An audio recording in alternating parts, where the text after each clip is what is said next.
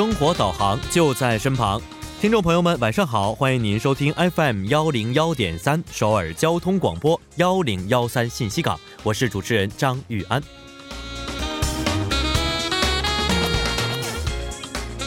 在古代科学不够发达的时候呢，人们曾以为日食啊是不祥之兆，但如今我们都已经知道了，这是月亮挡在太阳和地球之间时形成的一种天文奇观。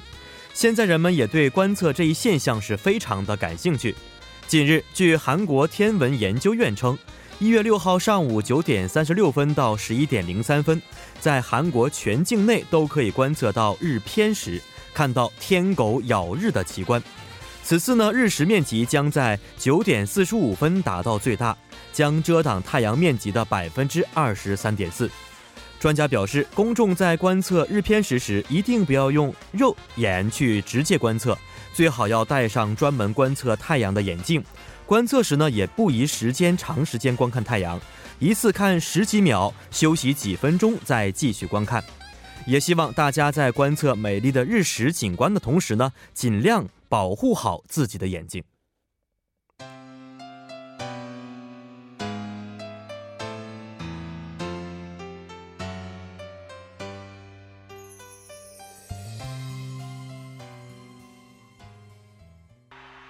好的，一首歌曲呢是来自 H.O.T 演唱的《皮》。首先呢，为大家介绍一下我们今天幺零幺三信息港的节目内容，分别为您准备了三个板块。首先呢，在帮您解答板块为大家准备了生活小贴士，然后呢，在我们去哪板块带来了关于首尔最新的游玩信息。最后呢，在玩转韩国语板块将会和安锦珠老师一起学习有趣的韩语知识。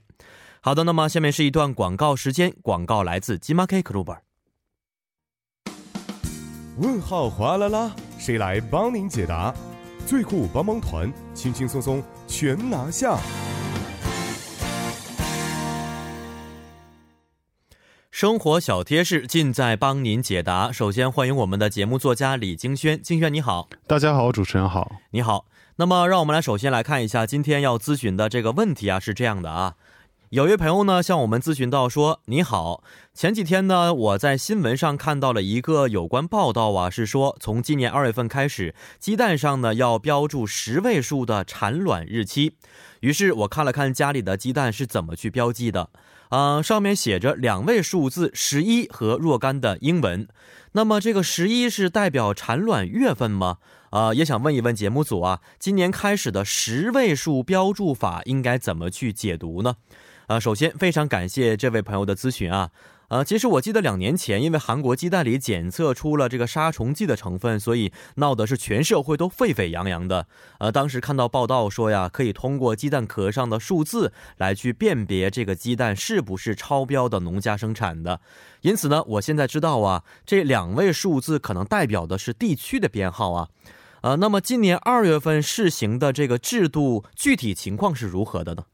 就像您所说的杀虫剂鸡蛋等问题，食品医药品安全厅发布说，要从今年的二月二十三日起，养鸡场要在目前标有生产者、固有编号、饲养环境号码等的六位数加入四位数的产卵日期。嗯，那么这个四位数的产卵日期是十位数字当中的最后四位吗？不是，新标注法中的前四位是产卵日期，中间的五位是生产农家的固有号码，而最后一位是饲养环境。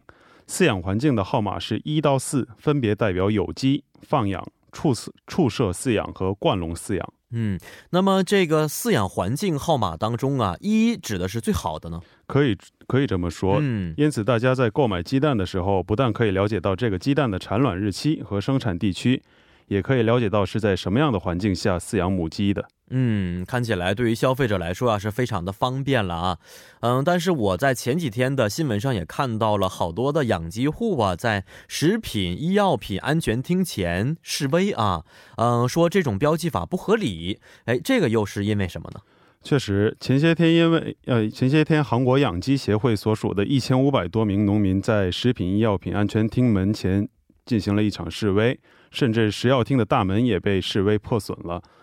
因为他们主张产卵日期与杀虫剂事件没有什么关联性，而且他们主张只要是进行冷藏流通的话，这个安全性也能得到相应的保障。嗯，确实，我看到超市里的鸡蛋有的是在常温下进行销售的，那么这些方式可能也是要改善，是吗？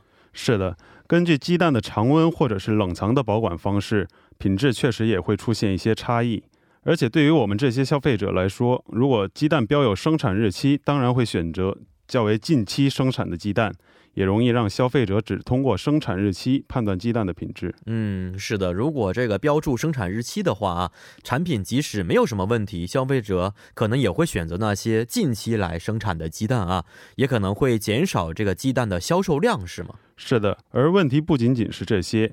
这些农民还主张，如果想要改变标注的位数，还需要更换目前的印刷系统，需要替换为横向印刷的系统，会给他们带来一些经济上的负担。嗯，那他们有没有提出一些什么具体的对策呢？他们主张在包装纸或者是在包装盒上标注流通期限，就可以确保产品的安全。并且主张可以通过改变流通的方式改善鸡蛋的品质。嗯，看来对于这个新的标注方式啊，农民和政府仍然是存在着一些纷争啊。呃，希望两方能够积极协商，找到同时满足两方需求的一个方案。那么，如果这个新标准不被撤回的话，呃，请这位朋友也要牢记了啊。这个生产日期是前四位，中间五位呢是生产农场相关的序列号，饲养环境是最后的一位，是不是？是的。好，今天也是非常感谢金轩，咱们下一次再见。再见。最后呢，也欢迎各位听众朋友们可以通过我们节目组的官方网站或者是 S S 来咨咨询生活中大大小小的问题。那么好的，下面就是我们今天的我们去哪儿板块。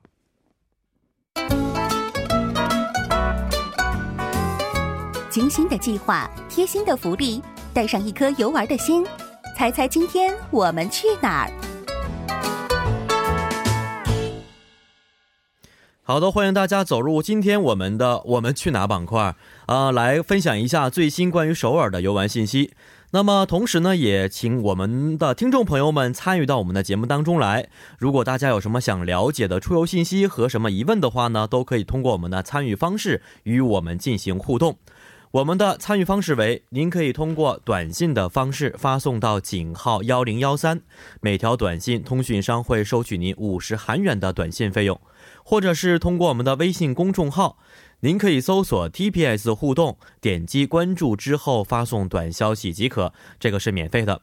那么还可以登录我们的网页留言板，登录 TBS EFM 点 s o w e r 点 KR，在网页点击幺零幺三信息港主页就可以了。同时，再为您说一下我们节目的收听方式，大家可以通过传统的调频 FM 幺零幺点三，或者是我们的网站 TBS EFM 点 s o v e r 点 KR 中的 EFM 首页，以及 YouTube 内大家可以搜索 TBS EFM 来收听我们的节目。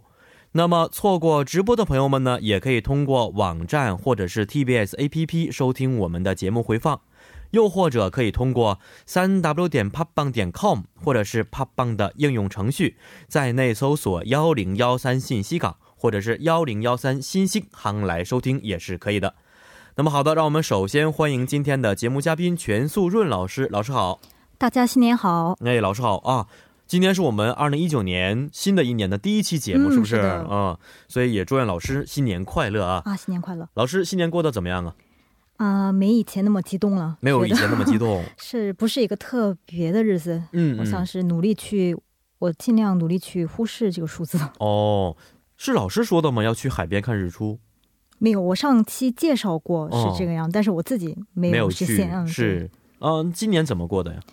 今年因为我们家就是新年那天一月一号是有点特别，嗯，因为我弟弟是一月一号过生日。哦。所以我们家通常是看着那个普信阁敲钟的那个倒计时，嗯嗯嗯，并就到了一月一号之后就并一起庆祝他啊，生日生日快乐啊！这个这个活动，现在以前他也挺喜欢的，然后他现在也大了，也也不大，哎呀这个生日太好记了，是不是？嗯，一月一号想忘都忘不掉。是的，对，一月一号，这个是阳历生日吗？对，阳历阳历生日，每年一月一号的话都会给弟弟过生日。对，是的。哦，那。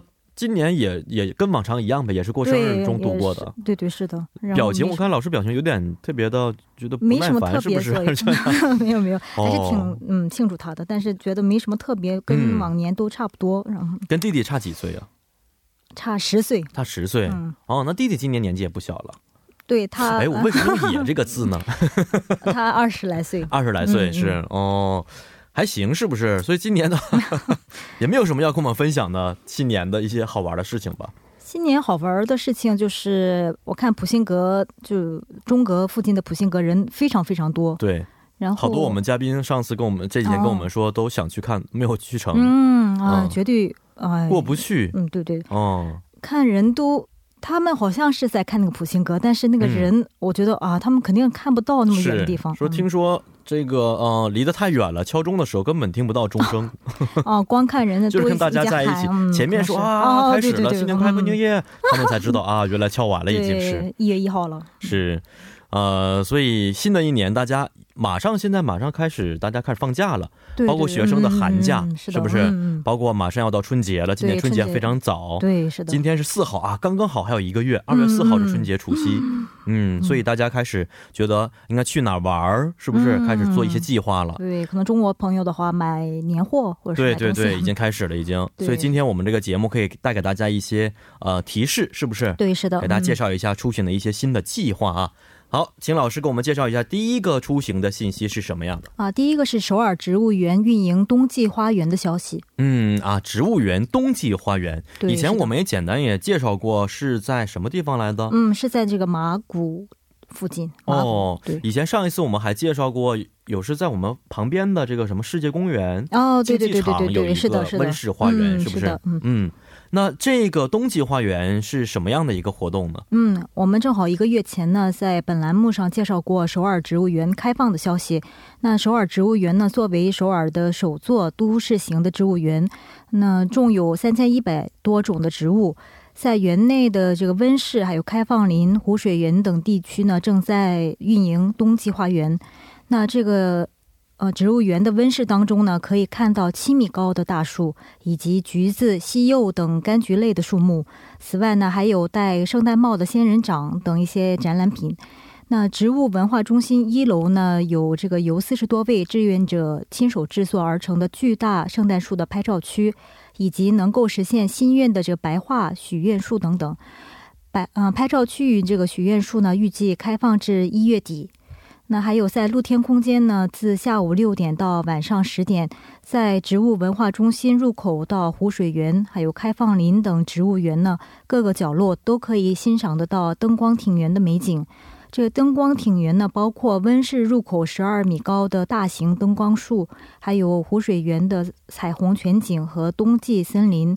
开放林入口广场呢，还有这个樱桃大道和 LED 银白树等景观。嗯，哎，老师刚才说过，这里边还有很多关于圣诞的一些景观，是不是？对。所以这个活动是在圣诞节期间就已经开始了。嗯，是的，是的。哦，那什么时候结束呢？啊，到就今年的二月底。二月底的时候，还有大约这么两个月的时间。嗯，是不是？哦，呃，开放的时间是什么时候呢？啊，时间是从上午九点到下午五点。嗯，上午九点到下午五点，它没有这个休息的日期是吧？啊，对，是的，没有。哦，每一周都每天都开门。嗯，是的。是，刚才老师说是在首尔植物园对去举办的这个活动。嗯，那这个地方是什么地方啊？啊，乘坐地铁的话是乘坐地铁机场线和九号线，在马古马古渡口站下车之后，嗯，三四号出口出来就可以。哦，是的。费用呢？有没有什么门票啊，或者是一些其他的需要的费用？哦，现在是这个植物园是临时开放的时候，嗯，所以是免费可以入场的，直到明年就今年的五月份。哦，到今年五月份是免费入场。嗯，哦，里边的话我看了一下，好多都挺有意思的一些地方，包括老师刚才说过的入口广场处，还有樱桃大道。对，这指的是。呃我们吃的这个樱桃吗？对，啊、它那个样子像樱桃，哦但是肯定是不是吃的食用的那种樱桃。食用的是，对对嗯。所以大家如果想在冬季的时候多看一些植物的话，包括呃想许一些新年愿望的话，都可以到这个地方来去看一看，是不是？嗯嗯而且这个大冬天还非常，这里面是非常暖和的。哦因为是可能有一些树木和植物的原因，啊对是的所以必须要嗯保持一个温度。嗯，像这样橘子这种在首尔肯定是现在种不下的这个天气，嗯嗯嗯，只有，到济州岛那边才有。但是这儿是是室内呃这个植物园嘛，所以有这个橘子、西柚等这些树木。哦，是的，而且还有个白桦树是吧？嗯，对，是的韩，国很少见白桦树对。但是我现在看很多就是咖啡厅里面儿，哦，好像不是真的那种树，不是真的，可能就是一种景观，对就是用对是塑料啊、或者是什么是做的。对，是的，嗯。嗯，呃，所以白桦树很难去见到。嗯，呃，但是在中国的时候，白桦树非常多，我知道，哦，特别是北方地区，因为听说这个树木比较抗寒冷，嗯，对所以北方地区种的比较多一些。哦，是，嗯，嗯，这种灯光的树木应该也非常漂亮的。对对，它是嗯把原来的这个树木上都是百搭的一些小灯光，嗯嗯，黄色的、什么红色的、白色的都有。哦，所以大家嗯如果想去欣赏的话呢，抓紧时间了，需要啊，还有两个月的左右的时间。嗯，好，那么请老师介绍一下今天的下一个出行信息是什么样子？嗯，下一个是昌庆宫的夜间开放消息。嗯，昌庆宫夜间开放，对以前我们也介绍过其他东宫殿的夜间开放，对，包但今年宫和什么宫殿在对对夏季的时候是的，是的，点灯的一个仪式，是不是？嗯嗯？但今年有了一些修改。有一些修改，是的好，那请老师介绍一下这个开放情况和与往年不同之处到底是什么呢？嗯，昌建宫是一直以春秋固定期间特别夜间开放的形式让这游客参观的，但是从今年起呢，昌建宫开始全面夜间开放。然后夜间参观时呢，还会为这前两百名游客提供免费的轻纱灯笼使用，这个机会是非常难得的。那轻纱灯笼的免费租借呢，是从下午五点半开始。嗯，哦，这个轻纱灯笼就完全古代的时候，哦，对，呃，晚上的时候手提的这种灯笼，哦，对对对，是不是？是那种红色和蓝色纱布盖着的那种古代的手提灯，哦，里边是用电的还是用蜡烛的？哦，电的，应该是电的，是不是？对对以前是因为为了安蜡烛安全 安全考虑，不可能每个人 里边点个蜡烛去来回去游览，对，是，这个可能在安全方面很难达到。嗯，那有这个应该那个气氛，嗯，是有那个气氛，而且可能更亮一些。因为以前蜡烛可能没有那么那么亮，是吧？是的，嗯，那么这个活动啊，是从什么时候开始呢？啊，是从今年开始的活动，是那夜间开放之后呢，是从上午九点开放到晚九点，但必须八点前入场，嗯啊，八点之前要入场，九点就要关门了。对，是是而且是周一是休息的，啊，每周一要休息，所以大家周一的时候晚上不要去啊。啊，早上就开始开放了，不光光是晚上才开放的。对对，啊，是的，白天的话就是正常开放。对对对，嗯，然后以前都是什么五六点就关了，嗯，然后嗯只在春天和秋天的某一段期间开放，但是从今年起是全年开放了。是的，嗯。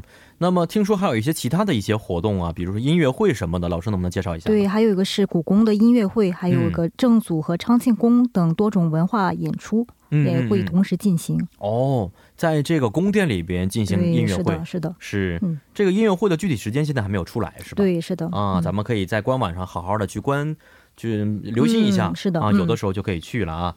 好，那这个是昌庆宫，我们都知道了。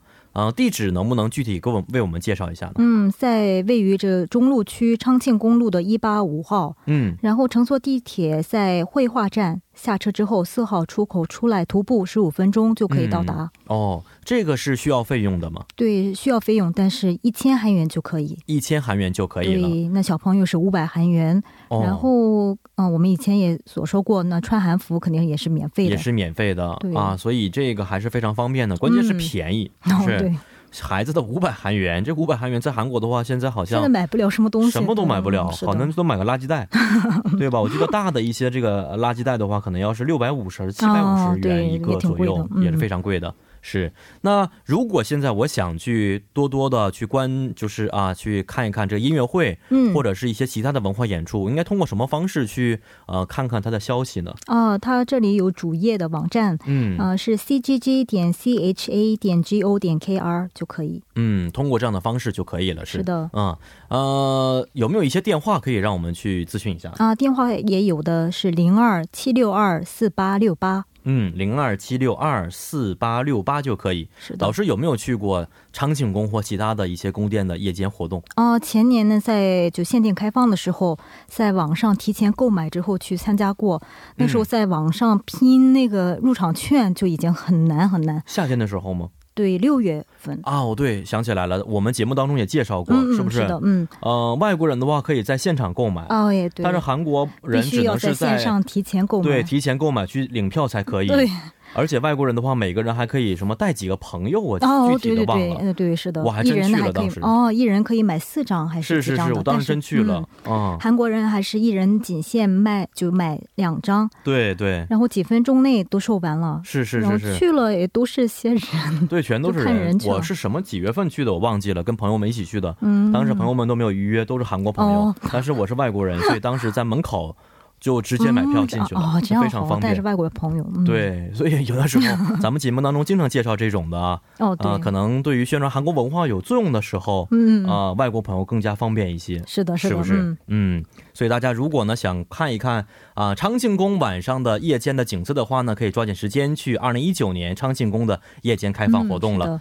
那么好的，让我们现在呢简单的稍事休息之后，再回到今天第二部的我们去哪节目当中，送给大家一首歌曲，是来自郑秀文演唱的《宠物》。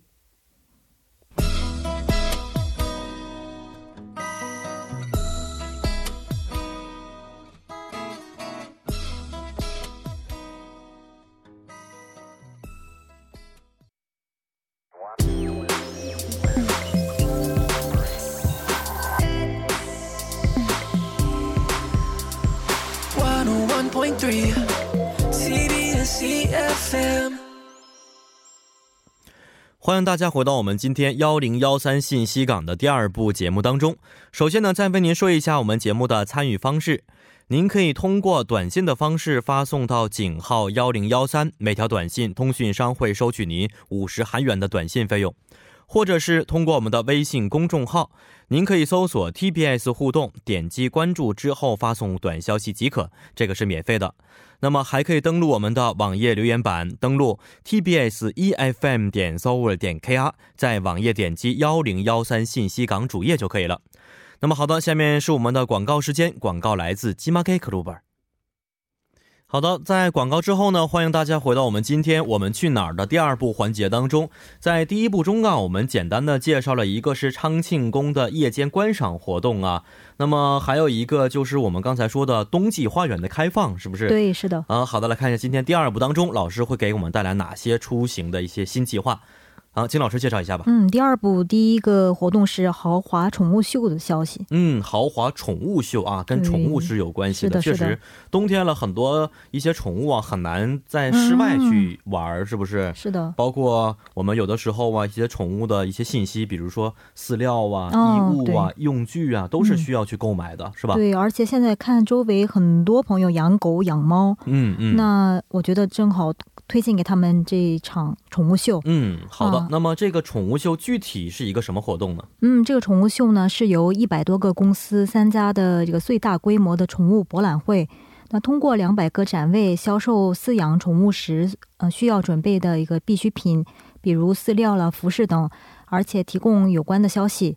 除此之外呢，还有狗秀、宠物美容竞选大赛等等。嗯啊，宠物美容竞选大赛，对就是看谁的狗更漂亮，哦是不是剪得更好，对，是的，嗯、是？吧？哎，我觉得这个挺有意思的。嗯，对，去的话啊、还可以看看别的狗都是怎么去、是美容的，是不是按照嗯他们的要求去做？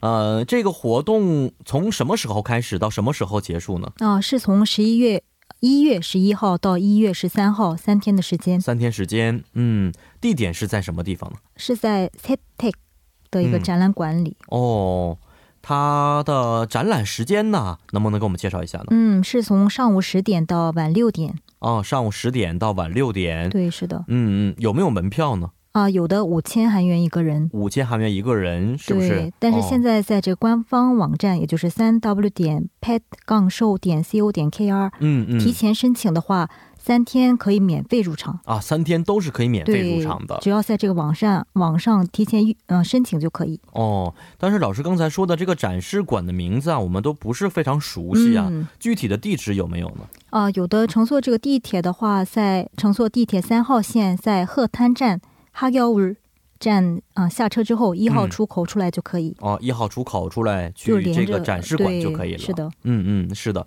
呃，这里边我看了一下，刚才老师说过，比如说一些饲养宠物的时候必要的一些饲料啊、服饰啊，还有提供相关信息，是不是？对，是的，二百多个展位，嗯，所以在现场也是可以买这些东西吗？哦，，对，可以买，而且可以带着我家的狗或者是猫同时入场，必须嗯。但是要牵着啊，对对对对对，因为最近首尔市对于养狗的一些规定也出了新的信息了。哦，对，是的。那，前几天节目当中我们也简单介绍过，啊、有一些犬类啊必须要戴口罩，还有这个拴链子，大型犬所以大家在外出的时候一定要注意这一点，是不是？嗯，避免伤到一些其他的人啊。好的，来看一下今天的下一个出行信息是什么样的。啊，下一个是呃青瓦台与艺术家的一个合作展，嗯，青瓦台和艺术家的合作展。这个青瓦台我们都知道是韩国的总统府一个象征，是不是总统府？那么他这次是和艺术家一起去合作啊。是的，是的。那合作内容是什么呢？请老师嗯具体介绍一下。那青瓦台与这个年轻创作者的合作展，名叫“快来啊，春天”，在这个青瓦台舍廊坊举办。那由横跨胶带艺术、涂鸦，还有媒体艺术，还有这个植物微型画、钢笔画、韩国画等各个领域带来个性十足作品的创作者们提供展览作品。那共有四十六件绘画、两件壁画、一件媒体艺术作品。那胶带艺术家是利用封箱的这个胶带制作韩国、美国首脑以及防弹少年团等对韩半岛带来影响，并且令全球感到惊奇的人物。那涂鸦艺术家的作品呢，也非常吸引眼球。呃，创作者呢带来宽六米、高五米四的这个涂鸦作品，名叫安宁，以及描绘多元文化少女的作品。以宠物为主人公进行彩色画创作的韩国画艺术家呢，则以伴侣成双成对的同伴为主题，以第一只嗯来自韩国啊、南北朝南北韩的宠物为主人公，绘制了波普艺术风格的韩国名画。嗯，哦，看来这个内容还是非常多的，是不是？嗯，嗯，而且这里边我们都知道，因为这个场所呀是一种象征啊，不管是政治还是文化方面的一种象征，所以呢，最后一个还有关于是南北韩这么一个呃合作的一些方式来去进行的。嗯的确实，最近南北韩的关系变得越来越好了，是不是？嗯嗯大家都是期盼的和平，特别是在新的一年当中。啊、大家可以通过这样的一个艺术展吧，来期盼一下未来这一年的好运啊。是的。呃，那么这个展览的时间是从什么时候到什么时候结束呢？啊、已经开始的活动呢，直到一月三十一号结束嗯，这个月月底就结束了。是的哎，呃，它的展览时间是什么时候呢？啊。十点，呃，时间是从上午九点到晚六点，嗯，那必须要在下午五点半前入场，嗯而且周一是休息的。哦，这个周一也是休息的。，对，是的，哎，场所可能大家都知道了啊，嗯就是青瓦台的舍郎坊。对，在青瓦台的对，可以说是对面。哦，我记得好像就是在路边的一个，哦，对，是的，是不是？嗯，每次路过的时候都可以看到它的汉字写的嗯三个字“色廊坊”，我记得是这个地方。是的嗯，它这里平时呢是在呃有两个层，一楼是介绍韩国的文化传统风俗的一个展览馆，嗯，然后嗯二楼是介绍青瓦台内部设施哦的一个地方。嗯是老师去过青瓦台吗？啊，没进去过，没进去过，嗯这附近玩过是不是？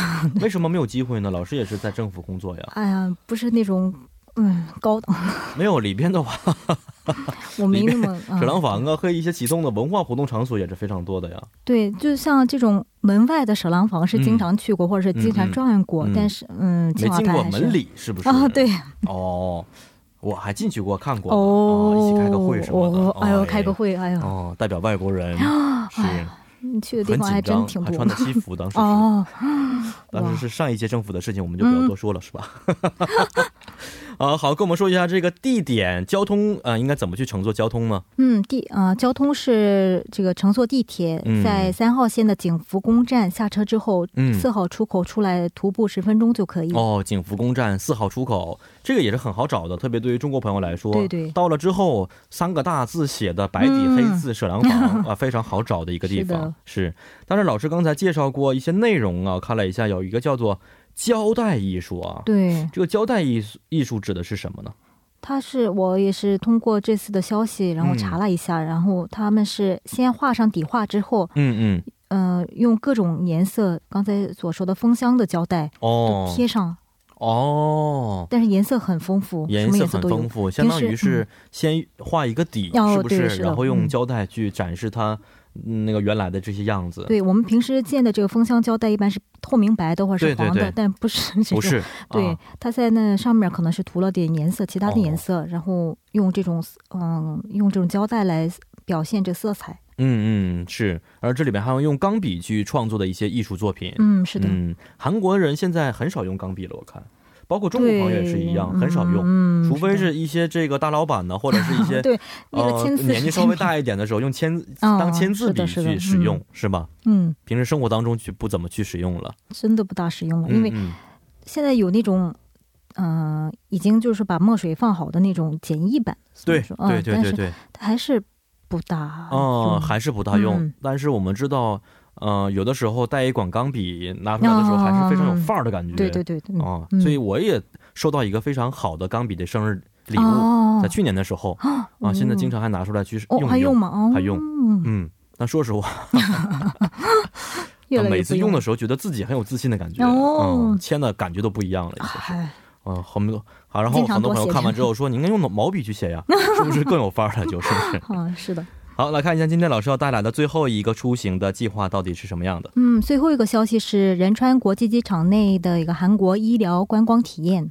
嗯，韩国医疗的观光体验是在呃仁川国际机场内去展览的，哦是的是不是？嗯好，那么具体活动内容，请老师介绍一下。嗯，过去呢，多数游客呢来韩的目的是韩流或者是购物，但嗯最近呢，以医疗为目的的这个访韩游客也是在逐渐上升。那据统计显示呢，二零一七年有三十二万人次的访韩目的为医疗。那在这种背景下呢，为这个所需的朋友提供有关信息，在仁川国际机场呢开设了医疗观光咨询中心。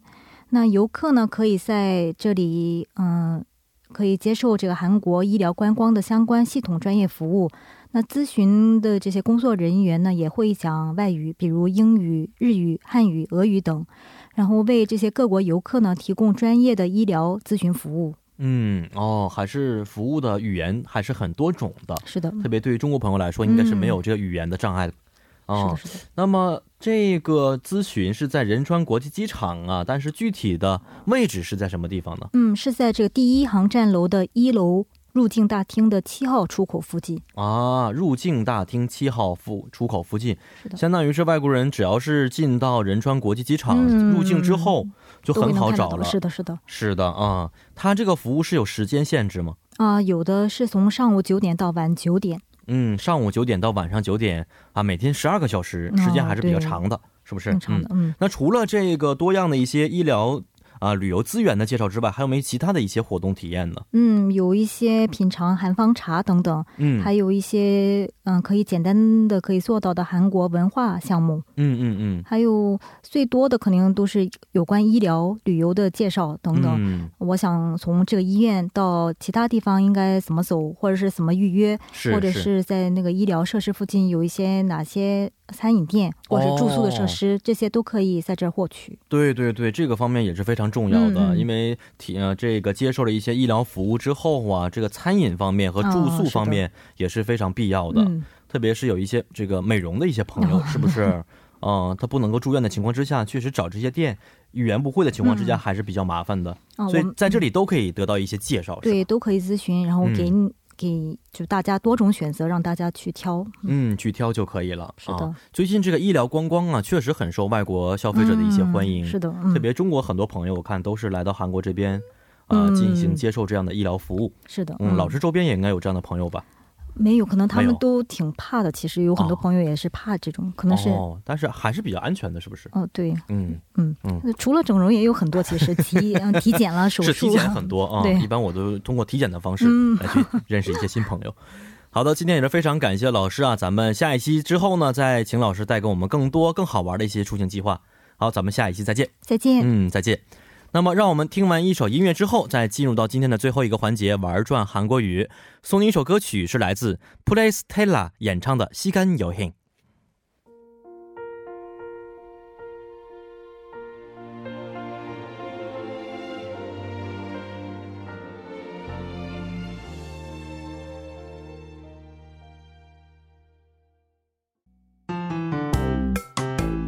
去世刀不断，亦师亦友乐连环，一举两得。口语听力都玩转。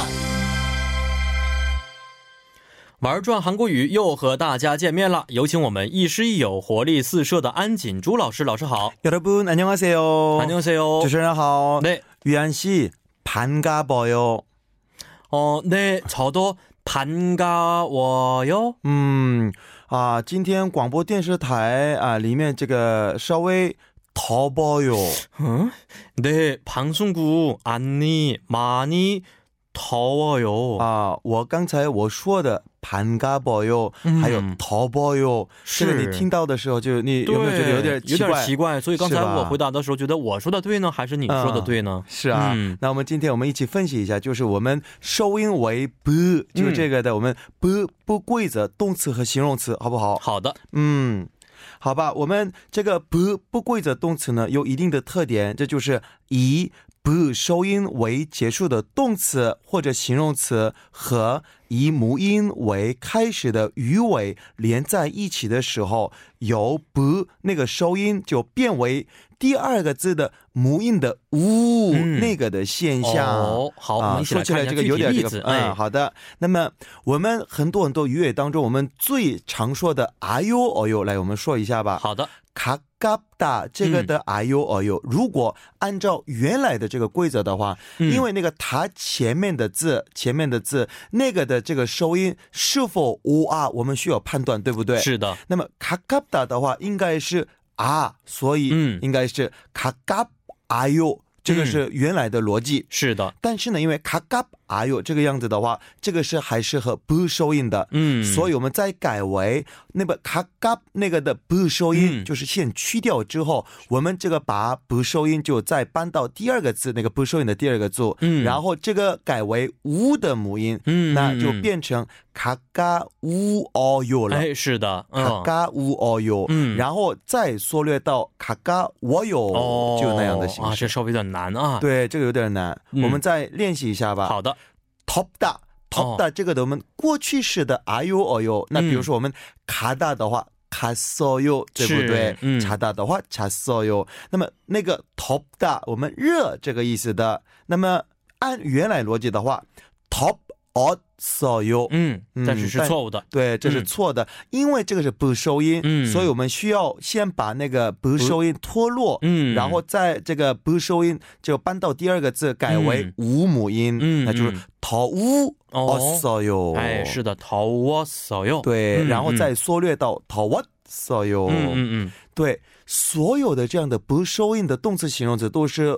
不不不不规则的，这个不、哎不规则的，是的。但是其中 top 大嗯，还有 top 大、嗯。这两个字呢，有一个另外的特点。哦。那 top 大就是帮助的意思，对不对？嗯嗯。那我们先看一下这个呢，就是连在一起，那个我们母音的母音开始的 r o 哟，嗯就那样的连在一起的时候呢，不收音不是改为无母音的，嗯，而是改为 o 母音的 o、哦那我们看看 top 大这个的 r u o 哟，那这个呢应该不是 top r u，、嗯。而是图无我有。啊，如果图我 are you 对哦。图无我有，你看看，但是这个也是例外的。哦，按我刚才说明的这个不不规则的这个逻辑的话，是应该是图啊有，然后图无我有。对，但是呢，这个不是变为无母音的，而是变为无母音，嗯。那就是图오啊哟，哦，然后再缩略到连在一起就是图哇哟。是的，哦图哇哟，嗯最后就这个样子了。嗯嗯嗯那我们一起练习一下嗯，吧。好的好的，啊啊嗯那比如说한국말이 嗯， 어렵다这个啊哟啊哦哟，这个应该是한국말이어려워요。 对的，哎 어려워요。 嗯嗯还有가방이 가볍다， 啊，应该是卡邦一卡标我哟。是的，还有날씨가 덥다， 嗯，应该是哪儿西嘎讨我哟。是的。那么날씨가춥다， 嗯，哪儿西嘎出我哟。是的，嗯这个不不规则动词、形容词，这个应该多练习对练习这个才能习惯的。是是，应该习惯之后才能够说出来。对对对，每说一个词的话都想的话，这个是比较困难的。是的是不是？也希望大家回家可以好好的多多练习。嗯嗯，，好，今天非常感谢老师，咱们明天再见。再见。